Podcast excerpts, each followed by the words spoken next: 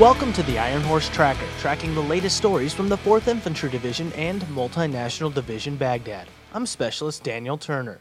If you've been to Iraq for more than a day, you've noticed you can't look anywhere without seeing some sort of moving vehicle. For some, it feels like a giant truck stop in the desert.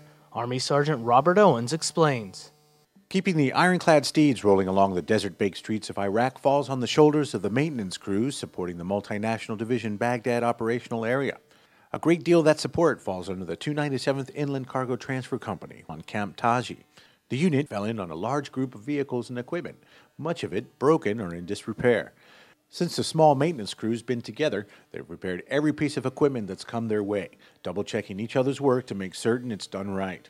The eight soldiers who make up their team handle the equivalent of what a company sized platoon would normally work on, says Staff Sergeant Douglas Darden, a native of Fayetteville, Texas, who serves as the motor sergeant for the 297th. Darden said he's never seen a maintenance section that can do what his can do. With the knowledge, experience, and some late hours, they get the job done. In Baghdad, I'm Army Sergeant Robert Owens. The training Iraqi police go through out here at Forward Operating Base Rustamiyah isn't your normal training. Today, civilian policemen from the United States are teaching these IPs about crime scene investigation.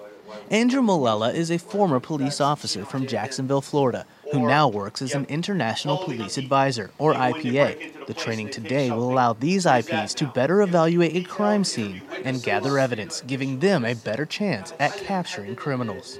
I think it will help them in stabilizing a lot of the a lot of the crime and a lot of the the smaller active groups that that don't want what's going on, a lot of the criminal elements that's out there. The better knowledge that they have with policing in general will help them with their duties here and help protect the country. Molella says the training is going well and the IPs are doing great. Iraqi Police Lieutenant Kusay Fadl says he is excited to receive this training and knows it will help the Iraqi police as they work towards a stable and secure Iraq. There's a lot of stuff we've learned during the class training we've never heard about before. Lieutenant Fadl says he is grateful to the coalition forces who are helping train them.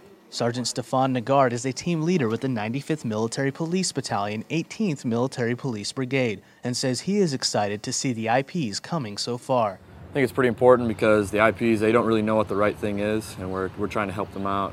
You know, they have a they have a basic idea kind of what they need to do, but we're just kind of refining their techniques and tactics.